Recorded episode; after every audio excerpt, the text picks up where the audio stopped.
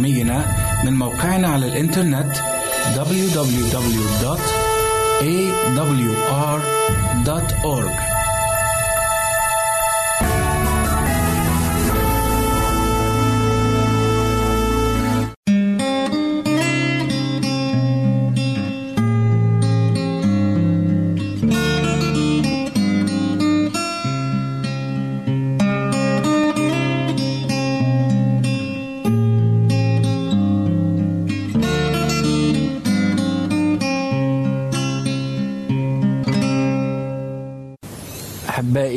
بكم مرة أخرى في لقاء جديد وحلقة جديدة من برنامج الكتاب يتكلم.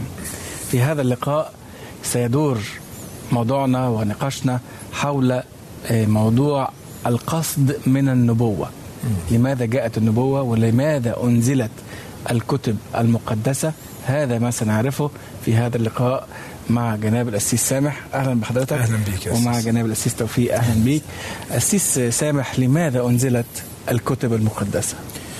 ما الهدف منها؟ الكتب المقدسة زي ما قلنا هي آه، أعطيت كتبت من خلال الأنبياء للبشر جميعا. نعم. وأعطيت لتبين وتعرفنا قصد الله وإرادته للبشر. مم. ونقرأ الآية واضحة في سفر روميا أصحاح 15 وعدد أربعة. يقول لأن كل ما سبق فكتب كتب لأجل تعليمنا. حتى بالصبر والتعزية بما في الكتب يكون لنا رجاء. بيعرفنا قصد الله وإرادته بيعلمها لنا آه. وفي نفس الوقت أولاد ربنا بيعيشوا في عالم مضطرب عالم كله شقاء وألم مم. ليهم رسالة رجاء في الكتب المقدسة رسالة رجاء وبتديهم عزاء الرسالة دي بأن إحنا لينا عالم أفضل هيكون في عالم أفضل لأولاد الله أو المؤمنين فملناش رجاء في هذا العالم. رجاءنا العالم الأفضل. جميل. فإذا آه لو لخصنا أنزلت الكتب المقدسة أسيس توفيق. أول حاجة لتعلمنا. تعليمنا نعم. نتعلم إيه؟ قصد الله. مم. نتعلم إرادة الله في حياتنا. مظبوط. إزاي نمشي حسب مشيئة الله. تمام. كل ده تعليم. لكن أيضا للصبر والتعزية. الصبر والتعزية في في عالم يمكن مليان بالمشقات والصعاب والخطية. والتجارب مم. فدي كمان مهمة جدا وبعدين أيضا لكي يكون لنا إيه رجاء رجاء. إن مش العالم ده مش هو النهاية العالم ده مش مش مش نهاية المطاف أو نهاية الطريق ولكن الله وعد بعالم أفضل. وبحياة أفضل آه، بعد هذا العالم. أسيس توفيق كيف أنزلت؟ إحنا اتكلمنا قلنا لماذا أنزلت الكتب المقدسة نعم. بس كيف أنزلت؟ بأية واسطة أنزلت آه، الكتب المقدسة؟ إحنا نؤمن زي ما بيعلم الكتاب المقدس إنه الكتب كلها أنزلت عن بإيحاء من الروح القدس نعم بالوحي بيقول في آه وده اللي بيعلمه بولس الرسول ل- لتلميذه ت- تيموثاوس ال- الاصحاح 3 وعدد 16 نعم. فبيقول كل كل كتب هو أو كل الكتاب هو موحى به من الله. فكل الكتب موحى بها من الله. وكمان بيدينا السبب. نعم. يعني بيقول لنا إنه هذه الكتب موحى بها من الله ونافعة للتعليم والتوبيخ للتقويم للتأديب. الذي في البر. ودي هنرجع لها مرة تانية بس لكن إذا كان كل الكتاب هو موحى به من الله أسيس سامح يعني ال- الكتاب المقدس هو مجموعة أو مؤلف من عدة أسفار وعدة كتب وأناجيل وعلى مر آه، مئات بل آلاف السنين كتب. أي. والكتاب اللي كتبوه من خلفيات مختلفة وبلغات مختلفة ومن آه، طبقات اجتماعية مختلفة. فكيف يعني آه، استطاع الله أن يعني يجمع بين كل هؤلاء؟ آه آه. يعني هو لو نتكلم عن مصدر نبوات هنقول عن مصدر النبوات يعني آه واضحة وقلناها الآيات دي قبل كده وهنعيدها في بطرس الثانية واحد. عدد 21 بيقول لم تأتي نبوءة قط بمشيئة إنسان بل تكلم. أناس الله القديسون مسوقين من الروح القدس. طبعا هم فعلا مختلفين في حضاراتهم مختلفين في ثقافتهم لكن المؤلف أو الكاتب هو واحد. نعم. هم كتبوا بواسطة روح الله القدوس فاذا بغض النظر عن زي ما قلنا الحضارات أو اللغات أو الثقافات أو الخلفيات مم. أو البيئة اللي نشأوا فيها هؤلاء الكتاب اللي هم وفي أكثر من 66 يعني ح- 66 آه، صفر. صفر في الكتاب المقدس آه، بغض النظر عن ده كله فده يعني مش هو دي المسألة المسألة إنه الروح القدس هو الذي ألف أو هو الذي كتب مظبوط. أو أوحى بالرسالة مم. لهؤلاء الكتاب. فاذا. الكاتب مجرد آه، أداة. كان أداة طبعا. بيستلم الوحي. يمكن آه، في يكون اختلاف بسيط في أسلوبه الأسلوب اللي بيتكلم بيه. شيء يختلف من شخص لآخر ولكن الفكرة والرسالة هي من الله. روح الله ما بي يعني ما بيتحكمش في الموهبة الطبيعية في الإنسان. مم. هو كل واحد بيكتب بموهبته بثقافته. بالظبط. لكن في نفس الوقت آه، فحوى الرسالة هي اللي بتوصلنا من خلال روح الله القدس. بيدي الفكرة والكاتب بيكتبها بأسلوبه. ف... وطبعا بيضمن هذا هو ضمان إن ما يحصلش أي نوع من ال- ال- الخطأ أو الغلط أو أو شيء غير دقيق لأن الله هو الذي يضمن آه، فحوى الرسالة. تمام.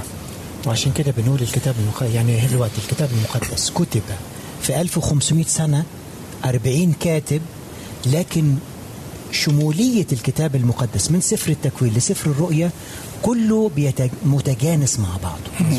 ما فيش تعارض ما فيش تناقض ما فيش يعني كل ال... ال... الكتاب موحى به من الله. فهنا الروح القدس آه، بي... بيرشد أو بي... آه، بإيحاء منه لكن الأيدي بشرية اللي كتبت الكتاب المقدس. تمام. فالمواهب هنا اللي استخدمها الروح القدس عن طريق كتابة الكتاب المقدس هي بإيحاء كل الكتاب موحى به من من الله الله طيب اتكلمنا عن مصدر النبوات وإزاي أنزلت نعم. وبأي واسطة أنزلت. آه نتكلم عن آه المستقبل. إزاي مين من له أن آه يعرف المستقبل؟ أو لا أحد يعلم المستقبل إلا الله. نعم. ولا أحد يعلم آه، ماذا سيحدث غدا. أو بعد ساعة أو بعد دقيقة إلا الله. نعم. لكن الكتاب المقدس بيعلف بيعرفنا إنه الله بيخبر وبيعرف الأنبياء وبي بي وفي نبوات في الكتاب المقدس تمت آه يعني آه تنبؤ عنها. التنبؤ عنها. مم. وفي كمان نبوات لم تتم بعد. فهنا بيقول الكتاب المقدس في سفر اشعيا النبي آه، الإصحاح 42 وعدد 9 آه، هو ده الأولويات قد أتت والحديثات أنا مخبر بها آه من الأول والحديث واللي سيأتي مم. الله بيخبر بها قبل أن تنبت تنبت مم. يعني قبل ما قبل ما. آه، يعني تخيل أنت بتحط آه، بذرة. بذرة في الأرض آه. وبتعرف هتطلع إيه هتطلع شجرة إيه والثمرة هتطلع إزاي والحاجات دي كلها فمن يعلم إلا الله اللي بي يوضح. قبل أن تنبت أعلمكم بها فهو آه. المصدر ال- ال- التنبؤ عن المستقبل. هو الله وليس النبي هو وحي من الله للنبي أو الرسول والنبي بدوره بيقول للناس عن آه، قصد الله أو الرسالة اللي وصلت تمام. تمام. تمام. إلى أي حد يستطيع الله الإعلان عن المستقبل؟ هل في محدوديات؟ هل في حدود؟ لا هو الله يعلم كل شيء لكن هو لما بي بيعلمنا إحنا أو بيدينا رسالة من خلال الأنبياء بيدينا الشيء اللي إحنا نستفاد منه. آه. في أشياء كتير ربنا بيعرفها. جاز إحنا ما تهمناش في حاجة. أو فوق أو فوق طاقتنا أو فوق استيعاب قدرة الاستيعاب بتاعتنا أو مظبوط. لكن الله لما بيدينا بيدينا الشيء اللي يهمنا إحنا. الشيء اللي يهمنا اللي هو خاص بمستقبلنا خاص بحياتنا في النهاية نهاية العالم. كل الأشياء دي. ربنا وخلصنا الله بيعطيه لنا وفي آية بتأكد في أشعياء 46 عدد 9 و10 بيقول اذكروا الأوليات منذ القديم. لأني أنا الله وليس آخر. نعم. الإله وليس مثلي. مخبر منذ البدء بالأخير ومنذ القديم بما لم يفعل. يعني قبل خلق الإنسان الشيء اللي بيقول لنا عنه الكتاب أن الله وضع خطة فداء الإنسان منذ تأسيس العالم. منذ التأسيس يعني. عند خلق الإنسان أو قبل خلق الإنسان موضوع. كانت موضوع كانت في فكر الله. بالظبط فكر الله. فبيقول منذ القديم بما لم يفعل. يعني عارف البداية من النهاية. فربنا عنده علم بكل شيء. إحنا ما نقدرش نتكهن أو آه، إيه اللي هيحصل بعد ساعة بعد يوم. لو جبت خبراء الساسة نفسه. ما كانش حد في بداية هذا العام يقدر يقول إيه الأحداث اللي هتحصل في الشرق الأوسط في هنا هنا. ما نعرفش. علماء الطبيعة الفلك الجيولوجيا ما يقدروش يعرفوا كانت إيه الزلازل اللي هتحصل في اليابان في نيوزيلندا هنا. ما حدش يقدر يتكهن. لكن كل الأحداث ربنا يعلمها بدايتها من نهايتها. هل هل يستطيع الشيطان برضو استغلال هذه ال- ال- الأشياء التنبؤ وهذه الأشياء؟ سيس توفيق. أكيد طبعا لأنه حتى بيحددنا الكتاب المقدس في بطرس. بطرس آه، تلميذ المسيح وكان يعلم وتعلم من المسيح. فبيقول لنا في بطرس الثانية واحد 16 بيقول لأننا لم نتبع خرافات مصنعة. إذ عرفنا عرفناكم بقوة ربنا يسوع المسيح ومجيئه بل قد كنا معاينين مم. الله أو عظمة الله في السيد المسيح. فهنا بنجد أنه هنا في خرافات فعلا. وفي آه، ناس كتيرة في بتتبع عرافين. ودجالين وفي بيتنبأوا. منجمين. وتعالى أوريك المستقبل وتعالى أعرفك إيه اللي هيحصل لك الكف ويقروا الفنجان ويقروا أيوة. مظبوط. أيوة. وفينا يقول لك دول مكشوف وش- عنهم وشهم مش عارف إيه وكذا. كل هذه الأشياء إحنا لا نؤمن بها اساليب شيطانية. بالضبط. لأن هي خرافات. نعم. بيقول عليها الكتاب خرافات لكن القوة المعطاه من عن طريق الرب يسوع. هو القادر أن يكشف لنا ويعلمنا عن طريق الروح القدس. عشان كده إحنا بنتكلم كل هذه الحلقات عن عمل الروح القدس. من أول حلقة بتكلم عن عمل الروح القدس فينا. هو اللي بيعرفنا هو اللي بيخبرنا وهو اللي بيرشدنا وهو اللي بيقودنا في الطريق الصح. وهنا برضو الرسول بطرس الآية اللي قريتها أسيس نعم.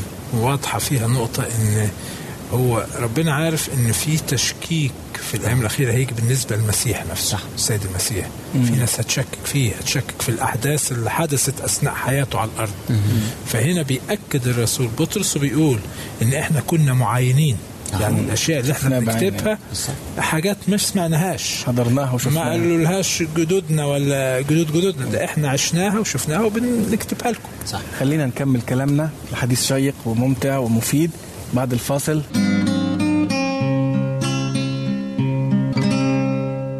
يمكنك استماع وتحميل برامجنا من موقعنا على الإنترنت www.awr.org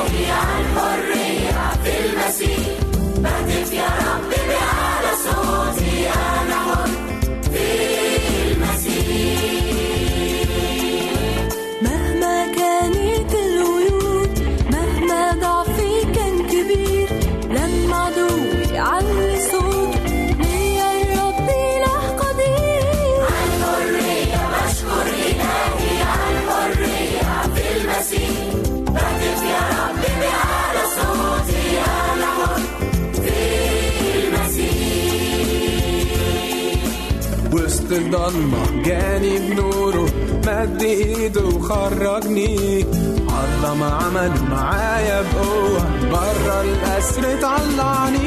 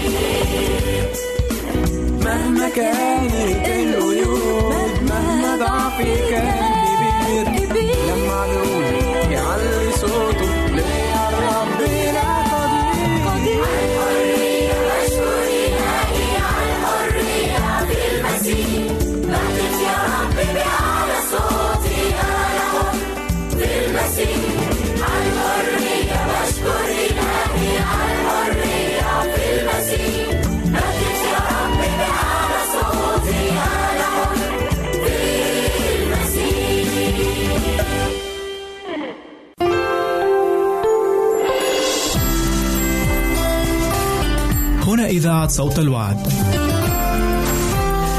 لكي يكون الوعد من نصيبك. عزيزي المستمع يمكنك مراسلتنا على البريد الإلكتروني التالي Arabic at awr.org العنوان مرة أخرى Arabic at awr.org ونحن في انتظار رسائلك واقتراحاتك نحب أن نسمع منك. راسلنا على البريد الإلكتروني Arabic at awr.org. نحن ننتظر رسائلكم واستفساراتكم.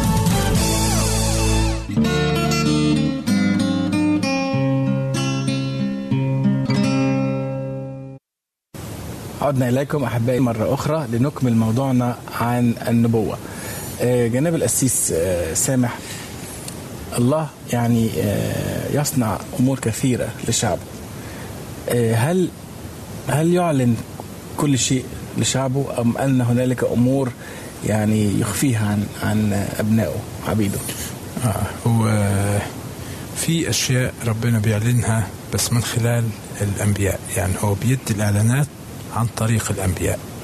وفي آية بتأكد على كده. إحنا كويس إن في بعض الآيات بتراجع علشان تساعدنا. فايدة المشاهد. خلينا نروح لسفر عموس أصحاح ثلاثة وعدد سبعة. تقول إن السيد الرب لا يصنع أمرا إلا وهو يعلن سره لعبيده الأنبياء. طبعا هنا الأمور اللي هي مختصة بالبشر. يعني هي الأمور لأن الكتب المقدسة دي كتبت لأجل البشر. فأيضا الأمور المختصة بالبشر. نعم. ما أقدرش أنا أحيط كل ما يدور عن طبيعة الله وعن أمور الله وأقول هي خاصة بي أنا.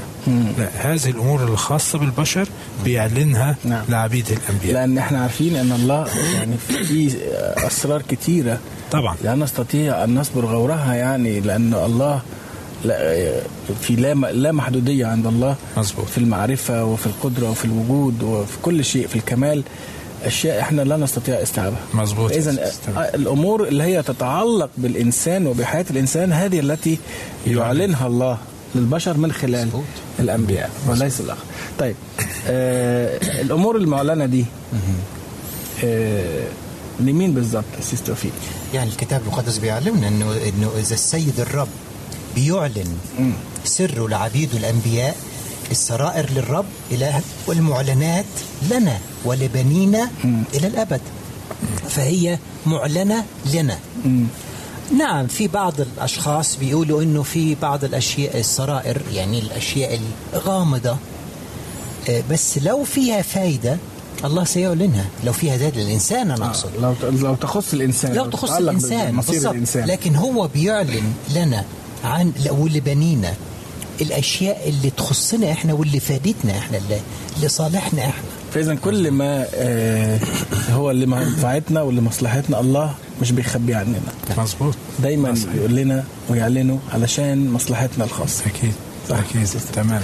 طيب عايزين نلخص بسرعة كده قصة التجلي أو اختبار التجلي مم. تجلي المسيح أو على جبل التجلي. أيوة والشهادة اللي قالها الرسول بطرس عندما تجلى المسيح على الجبل. التجلي اللي إحنا عارفينه إن آه، حدث وقبل الحدث التجلي المسيح قال آية يمكن بعض بيلخبط فيها شوية. لما بيقول المسيح إن من القيام ها هنا قوم لا يذوقون الموت حتى يروا ابن الإنسان في ملكوته. وبعديها على طول بنلاقيها في كل الأناجيل اللي ذكرت حادثة التجلي. بيقول مرة انجيل يقول بعد ستة أيام مرة يقول بعد ثمان أيام. المهم بيقول إن بعد دي طلع أخذ معه بطرس ويعقوب ويوحنا وعلى الجبل اتغيرت هيئته وظهر معاه موسى وإيليا وبدأوا يتكلموا معاه. وبطرس شاف المنظر وقال له نصنع ثلاث مظال لك واحدة ولموسى وإيليا. وبعد كده اختفوا ما لقيوش غير يسوع وحده. دي كانت حادثة التجلي وكان طبعا في في في بهاء السماء وفي مظبوط مظبوط.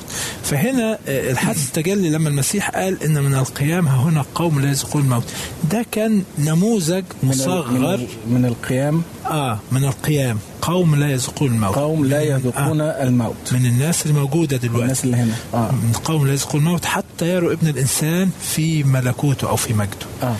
حادثة التجلي دي اللي بنفهمها من الكتاب إن هي كانت صورة مصغرة لمجيء المسيح الثاني. آه صح. وده كان قصده بقى. وده كان قصده يعني إن طبعا في ناس كل كلهم اللي كانوا موجودين ذاقوا الموت ماتوا. أكيد أكيد. فكان بيعني المجموعة اللي طلعوا معاه على الجبل إذا كان بطرس ويعقوب ويوحنا وشافوا رمز مجيء المسيح صورة مصغرة لمجيء المسيح. واشمعنى يعني آه، آه، موسى وإيليا هم اللي ظهروا؟ لأن هم بيرمزوا لفئتين. فئتين من أولاد ربنا المؤمنين اللي هيكونوا مستعدين للمجيء الثاني لما هيجي المسيح مرة تاني هيكون في فئة أموات أبرار هيقوموا وفي فئة أبرار أحياء. وده اللي بيرمز ليه موسى وإيليا إيليا إحنا نعرف إن هو أخذ إلى السماء نعم. دون أن يرى الموت. وموسى مات. مات ثم صعد السماء. والله عمل له قيامة خاصة. آه. فم- ف- فموسى بيمثل هؤلاء الذين ماتوا وقام. المؤمنين الأبرار الذين ماتوا في المسيح آه. والذين سيقومون آه، عند مجيء. عند مجيء. آه. أما آه، إيليا فيرمز أو يمثل هؤلاء الذين سيكونون على قيد الحياة أحياء. عند مجيء مظبوط. السيد المسيح. مظبوط. مظبوط. طيب يبقى الشهادة اللي قالها الرسول بطرس هنا. آه, آه بي بيقول بطرس بيقول وعندنا الكلمة النبوية وهي أثبت. أثبت يعني إتمام النبوة هو دليل قائم وثابت على صحتها أول لما تتم النبوة ده هو الدليل القائم والثابت على صحة هذه النبوة. نعم. فاذا آه كمان بيقول في بطرس الثانية أو اصحاح الأول وعدد 16 لأننا لم نتبع خرافات زي ما أنت قلت. مصنعة إذ عرفناكم بقوة ربنا يسوع المسيح ومجيئه بل قد كنا معاينين. عظمته. عظمته هي دي الشهاده اللي قالها إن هو كان يعاين كان موجود في آه وقت المسيح. آه بيتكلم كمان عن آه آه الرسول آه بطرس هنا بيحضنا على شيء. بيحضنا على إيه؟ أسيس آه آه، الرسول بطرس الحقيقة من ال- الكتابات الجيدة اللي في ناس كتيرة تحب تقرأ في آه، رسالة آه، بطرس. الأولى والثانية. بيقول هنا آه، التي تفعلون حسنا إن انتبهتم إليها كما إلى سراج منير في موضع مظلم. حلوة دي. يعني آه انتبهوا إن هناك سراج منير في موضع مظلم إلى أن ينفجر النهار ويطلع كوكب الصبح في قلوبكم. يعني تصوير آه، آه، رائع بديع للإنسان اللي بيشعر بيتكلم عن ما زلنا بنتكلم عن النبوة هنا. آه طبعا. أي. بيتكلم عن النبوة إن هي آه، انت ننتبه ليها زي ما ما يكون في سراج أو فانوس أو ضوء في مكان مظلم. مظلم. بينور لينا. آه.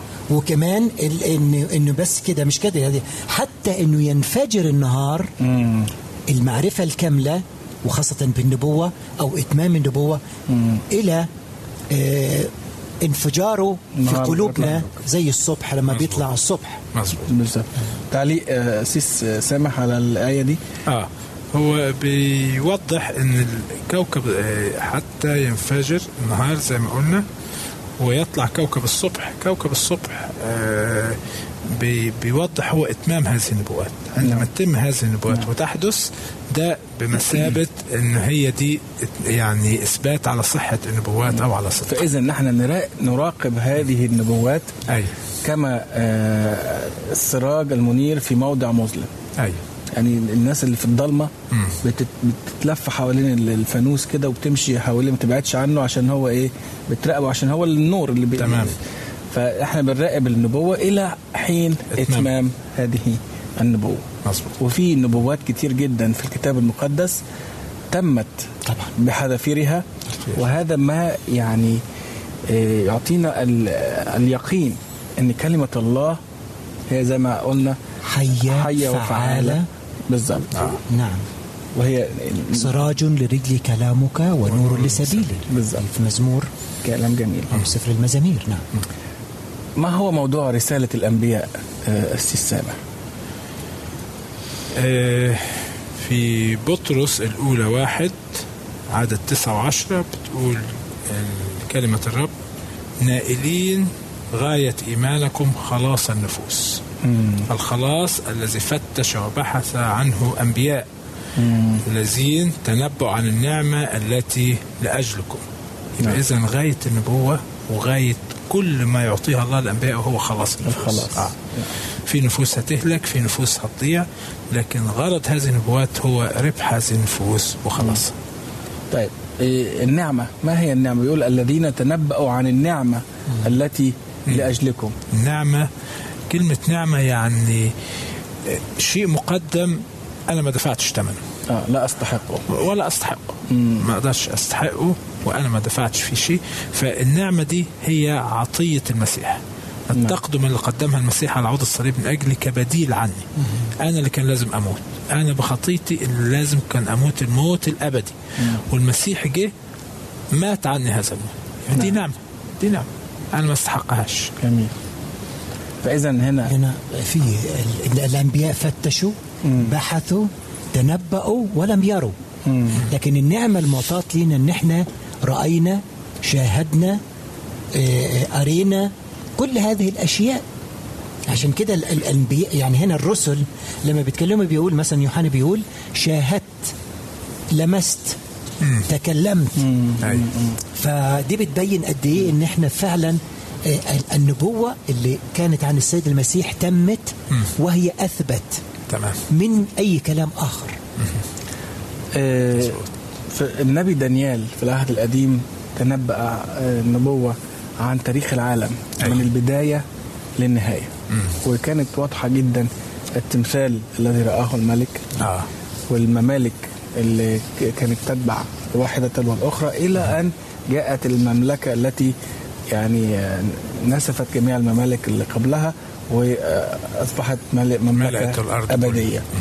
آه عايزين في كلمة أخيرة أسيس آه المسيح ذكر الآية دي آه. أو ذكر النبوة دي آه. في, في, في عشر ثواني من فضلك كيف بين السيد المسيح ثقته بنبوة دانيال آه، قالها المسيح بيقول في متى 24 15 فمتى نظرتم رجسة الخراب التي قال عنها دانيال النبي قائمة في المكان المقدس ليفهم القارئ آه.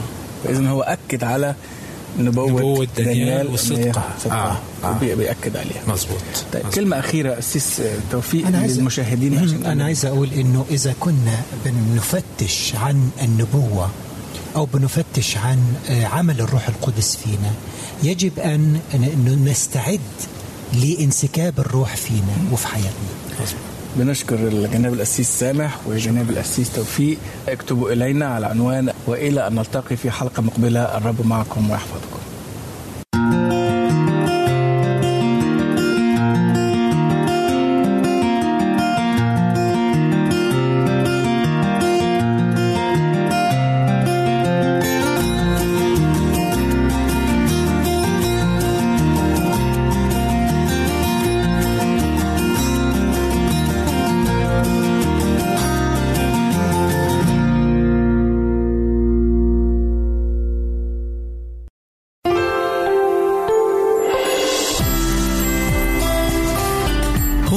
صوت الوعد. لكي يكون الوعد من نصيبك. عزيزي المستمع يمكنك مراسلتنا على البريد الإلكتروني التالي Arabic at awr.org العنوان مرة أخرى Arabic at awr.org ونحن في انتظار رسائلك واقتراحاتك نحب أن نسمع منك. راسلنا على البريد الإلكتروني Arabic at awr.org نحن ننتظر رسائلكم واستفساراتكم.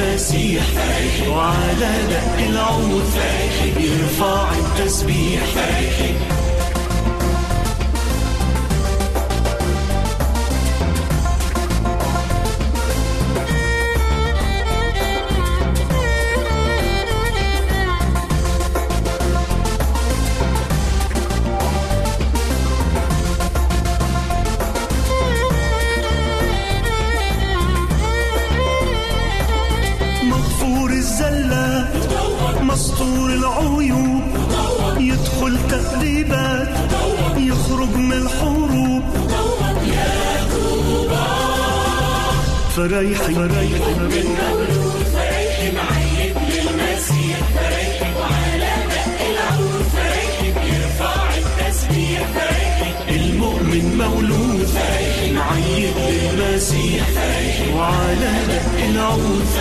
يرفع التسبيح.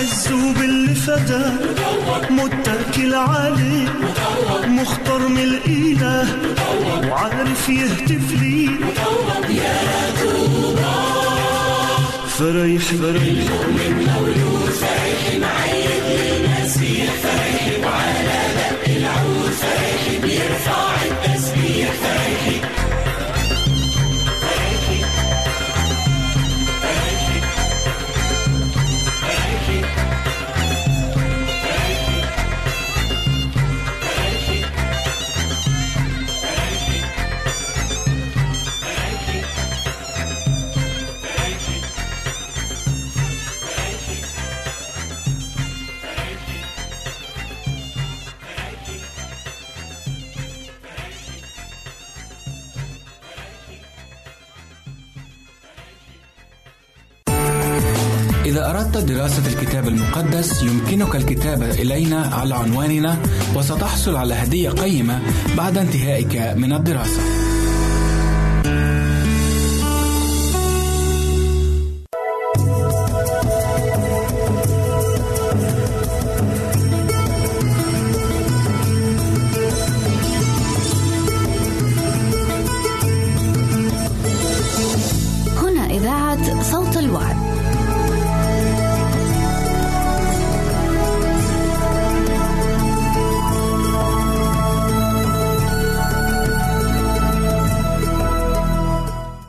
أيها المستمعون الكرام مرحبا بكم في حلقة جديدة من برنامجكم الشيق هل تعلم؟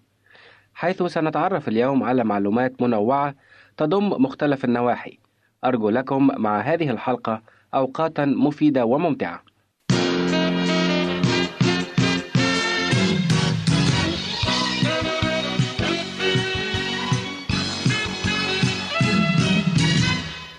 سنبدأ أولا مع عالم الألوان. فهل تعلم لماذا تبدو سيارة ما بلون أزرق والأخرى بلون أحمر؟ أعزائي إن نور الشمس الأبيض يحتوي الألوان كلها الأزرق والأصفر والأحمر والسيارة تبدو لنا حمراء لأن دهان جسمها يمتص ألوان ضوء الشمس كلها باستثناء اللون الأحمر الذي يرفضه ويرده وهكذا فإن اللون ليس من محتويات الشيء المنظور ولا من مشتملات لباسه بل إنه موجود في نور الشمس ونور الشمس ليس إلا اجتماع الألوان كلها. فعندما ننظر إلى شيء ما يبدو لنا ملونا لأنه في الواقع يعكس قسما من النور الذي يتلقاه بعد أن يمتص القسم الباقي. وفي المسرح إذا سلط نور أزرق على شيئين وأحدهما أزرق والثاني أحمر فالشيء الأحمر وحده يبقى مرئيا. أما الشيء الأزرق اللون فيمتص النور الأزرق كله. هذه الظاهرة الضوئية تسمح بتحقيق ألعاب غريبة مدهشة. أما الآن فتعالوا معي أصدقائي لنتعرف عما تعنيه بعض الألوان ولنبدأ بالأحمر. اللون الأحمر قيمة رمزية شائعة. فالشارة الحمراء تعني الوقوف والخطر وتفرض التزام جانب الحيطة والحذر من قبل الذين يجدون أنفسهم أمام ضوء أحمر أو أعلام حمراء أو حواجز حمراء. ذلك أن الشارة الحمراء علامة تشير إلى وجوب الوقوف الفوري التام وهي تحمي خط السكك الحديدية. وتشير إلى الخطر الذي يشكله كابل كهربائي هوائي أو ورشة عمل تعرقل حركة المرور وهي على الشاطئ تحذر من السباحة وتمنعها. يرمز اللون الأحمر كذلك إلى الدم ولذا كثر اعتماده في أعلام عدد كبير من الدول وهو يرمز إلى النار فلذا طليت سيارات الإطفاء باللون الأحمر وما مصدر الطاقة الحرارية الجوفية إلا نار جوف الأرض. ومن الأحمر نذهب إلى الأزرق. الأزرق هو لون المجالات الفسيحة الرحبة. لون السماء والبحار إنه رمز الماء الذي يؤمن الحياة للنبات والحيوان والإنسان. الأزرق هو كذلك لون تاريخي. فالفرسان الزرق في ميدان سباق الخيل في بيزنطيا كانوا خصوم الفرسان الخضر. وذوو الملابس الزرقاء هم الثوار الذين كانوا يحاربون الملكيين البيض. وأصحاب الملابس الزرقاء هم الجنود الذين خاضوا غمار الحرب العظمى بين سنة 1914 وسنة 1918 وللون الأزرق كذلك قيمة تقديرية شرفية فالطاهية الممتازة تعتز بتقليدها الشريط الأزرق. والشريط الأزرق كان يزين ويميز أسرع سفن السياحة التي تعبر المحيط الأطلسي. وبعد اللون الأحمر الذي يميز جوقة الشرف تعتبر زرقة وسام الاستحقاق الفرنسي علامة تقدير رفيعة المستوى. كما أن أصحاب القبعات الزرق هم جنود الأمم المتحدة. حافظوا السلام. أما اللون الأسود فهو لون يوحي بظلمة الليل وظلمة الحزن والأسى.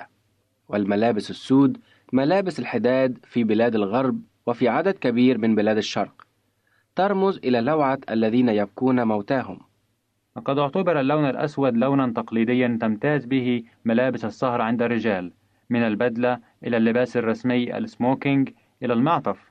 هذا ويرمز اللون الأسود أحيانا إلى الأشياء القبيحة المزعجة. فالأيدي السوداء والأظافر السوداء يجب غسلها وتنظيفها بأسرع وقت ولو بالصابون الأسود. والسوق السوداء هي تلك السوق التي انصرف فيها بعض التجار الجشعين المحتكرين إلى بيع السلع الضرورية النادرة كالخبز والزيت واللحم بأسعار مرتفعة فاحشة. وأن يطحن الإنسان دقيقا أسود معناه أن يستسلم إلى سوداوية لا مزيد عليها. واللون الذي يعاكس الأسود هو بالطبع اللون الأبيض. إنه رمز الطهارة والنظافة والبراءة. إنه سريع العطب. يصعب الحصول عليه كما يصعب الإبقاء عليه. فقليل من الغبار كاف للقضاء على إشراقه. الثوب الأبيض سواء لبسه الطفل أو المتناول أو العروس رمز إلى البراءة والطهارة. والثياب الرسمية التي يرتديها الملوك والجبب التي يلبسها بعض كبار الموظفين والقضاة والمحامون تزينها فراء بيضاء من فراء القاقم الثمينة أو غيرها. تشير كلمة أبيض إلى فراغ في جملة وإلى صمت في برنامج إذاعي. والخرطوش البيضاء لا تحمل قذيفة. أما أسبوع البياض في المحلات الكبرى فيعلن عن قيام سوق خاصة لبيع البياضات من كل نوع من الشراشف إلى المناشف إلى المناديل إلى الملابس الداخلية. ما كان منها أبيض اللون وما لم يكن كذلك.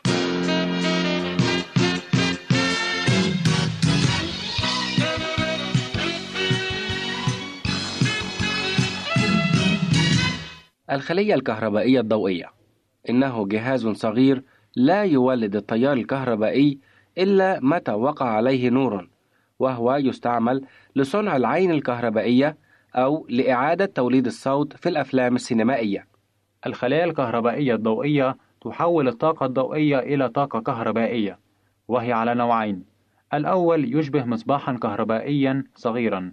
إذا دخله نور خارجي أحدث فيه اختلالا كهربائيا موازيا لقوة ذاك النور. والثاني يستعمل خاصية جسم يعرف بالسيلينيوم. يمتاز بأنه ينقل الكهرباء في النور بأحسن مما ينقله في الظلمة. أما التيار الذي تولده الخلية الكهربائية الضوئية فيستطيع أن يحرك مفتاحا كهربائيا وبالتالي يستطيع أن يحرك أي جهاز إلكتروميكانيكي متصل بذاك المفتاح. تكلمنا عن هذه الخلية الكهربائية والعين السحرية ولكن هناك عين أخرى لا تقف عند حدود معينة أو أمكنة معينة كما أنها تعمل في الليل كما في النهار ولن تتوقف يوما عن عملها وتراقب كل شيء. هل تعلمون ما هي؟ إنها عين الله. وللبرهان على ذلك نجد آية في أخبار الأيام الثاني أصحاح 16 وعدد 9 تقول هذه الكلمات إن عيني الرب تجولان في الأرض قاطبة ليقوي القلوب الخالصة له. لنستمع إلى هذه الترنيمة.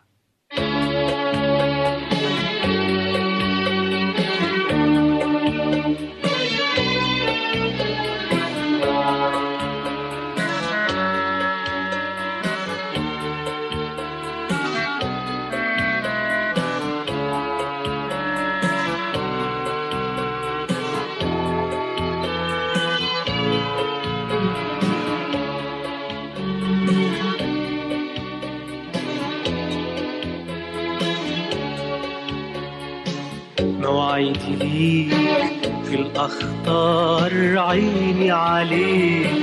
في الليل وفي النهار عيني عليك. موعدي ليك في الأخطار عيني عليك. في الليل وفي النهار عيني عليك. حتى في عمق البحار عيني عليك. مواعيدي ليك في الأخطار في الليل وفي النهار. حتى في عمق البحار. عيني عليك يا ابني على طول. عيني عليك يا ابني على طول.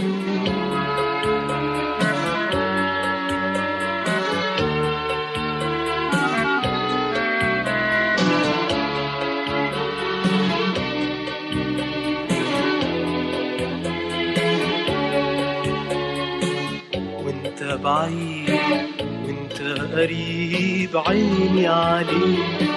في الرحلة وانت غريب عيني عليك. وإنت بعيد وانت قريب عيني عليك.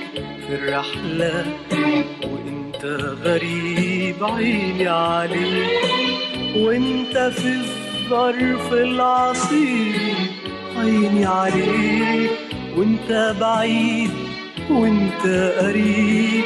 في الرحلة وانت غريب وانت في الظرف العصيب. عيني عليك يا ابني على طول عيني عليك يا ابني على طول.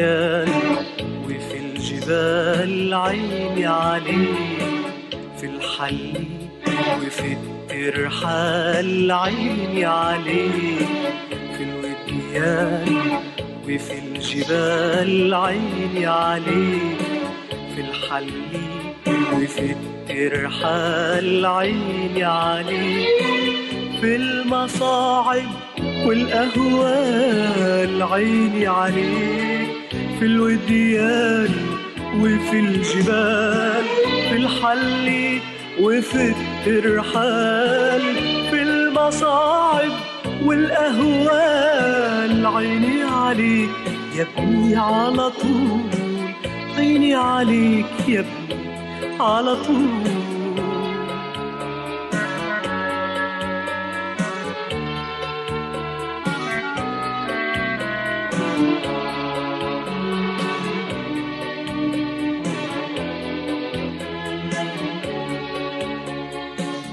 أنا معاك يا ابني على طول عيني عليك ما تخافش من المجهول عيني عليك أنا معاك يا ابني على طول عيني عليك ما تخافش من المجهول عيني عليك. في العواصف والسيول عيني عليك. أنا معاك يا ابني على طول. ما تخافش من المجهول. في العواصف والسيول. عيني عليك يا ابني على طول. عيني عليك يا ابني على طول.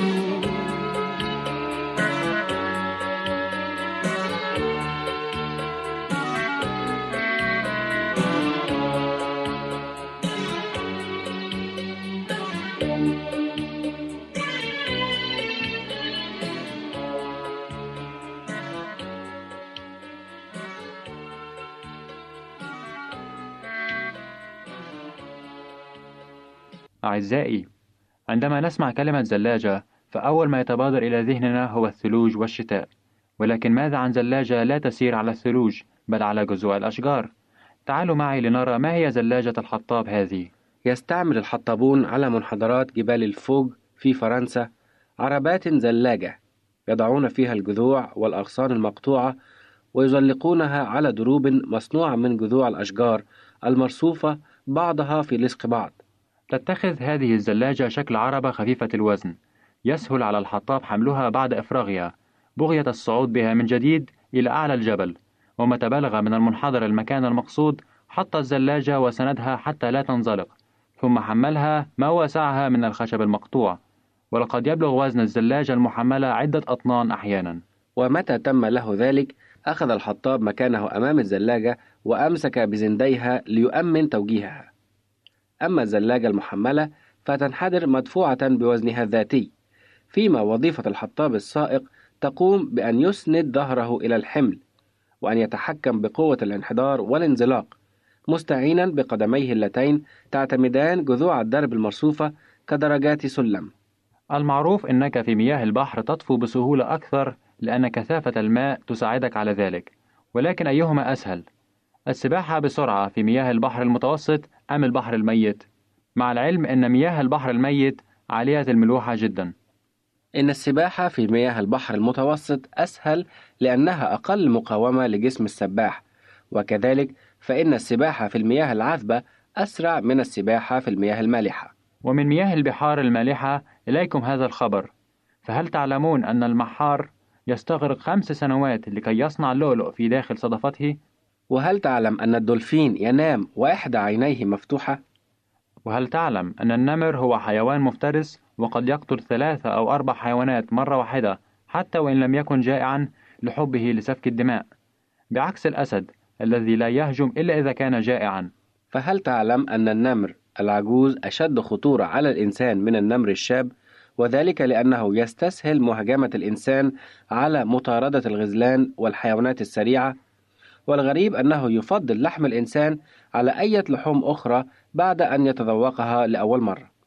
وهل تعلم أن الأم تلد من خمسة إلى ستة نمور كل مرة؟ وأن الأم هي التي تدرب الصغار الأقوياء على قنص الفرائس إلا أنها تأكل من صغارها من كان ضعيفا ومريضا.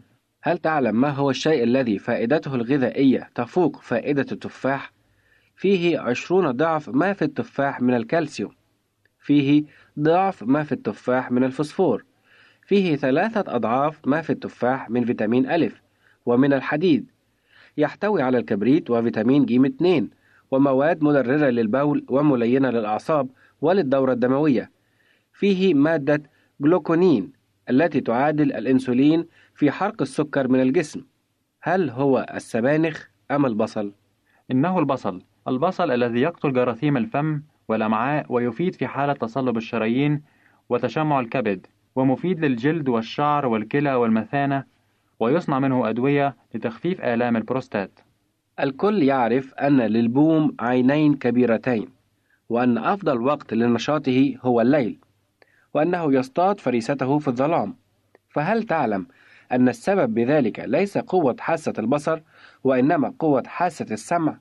والسبب هو وجود أذنيه في مقدمة الرأس فيستطيع أن يميز مصدر الصوت بسرعة والصوت الذي يصل إلى أذنيه الأماميتين يمكنه من تحديد مكان فريسته بدقة متناهية. أعزائي إلى هنا تنتهي حلقة اليوم من برنامجكم الشيق هل تعلم؟ أرجو أن تكون المعلومات التي تضمنتها حلقة اليوم جديدة وأن تكون قد أفادتكم كما استفدت منها أنا. حتى اللقاء القادم. هذه أحلى تحية من ماهر رشدي وسامي سعيد وإلى اللقاء. يمكنك استماع وتحميل برامجنا من موقعنا على الإنترنت www.awr.org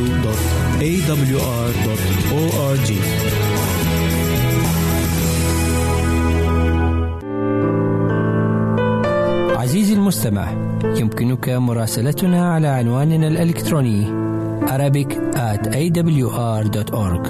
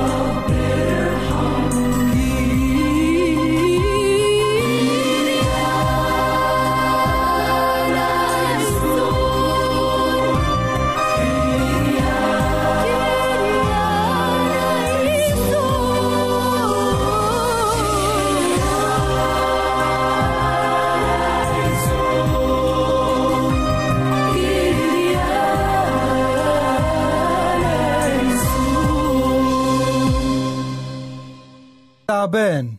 جوه عذاب الضمير تعبان. مسجون مقهور والشيطان سجان. وأنا في حمل خطيتي غرقان. مليان بالخوف وبلا رجا. مأسور. من قلب عذابي وضلمتي ألمح شعاع من نور. شعاع أمل خارج من قلب أب حنون. أمسك في الشعاع وأصرخ. رحمتك فوق القانون. رحمتك تستر الماضي في دم الصليب اللي سال عزم رحمتك يحيي موات القلب اللي بيا محال. غنى نعمتك يخلق جديد في جديد مهما القديم كان. يخلق روح مستقيم يخلق فكر وحتى لسان. يخلق قلب نضيف بأساس. يخلق له عيون يخلق له إحساس يخلق جوه القلب ودان يسمع صوتك الحق يشوف يصحى ينفض عنه الخوف يجي يقولك ارحمني.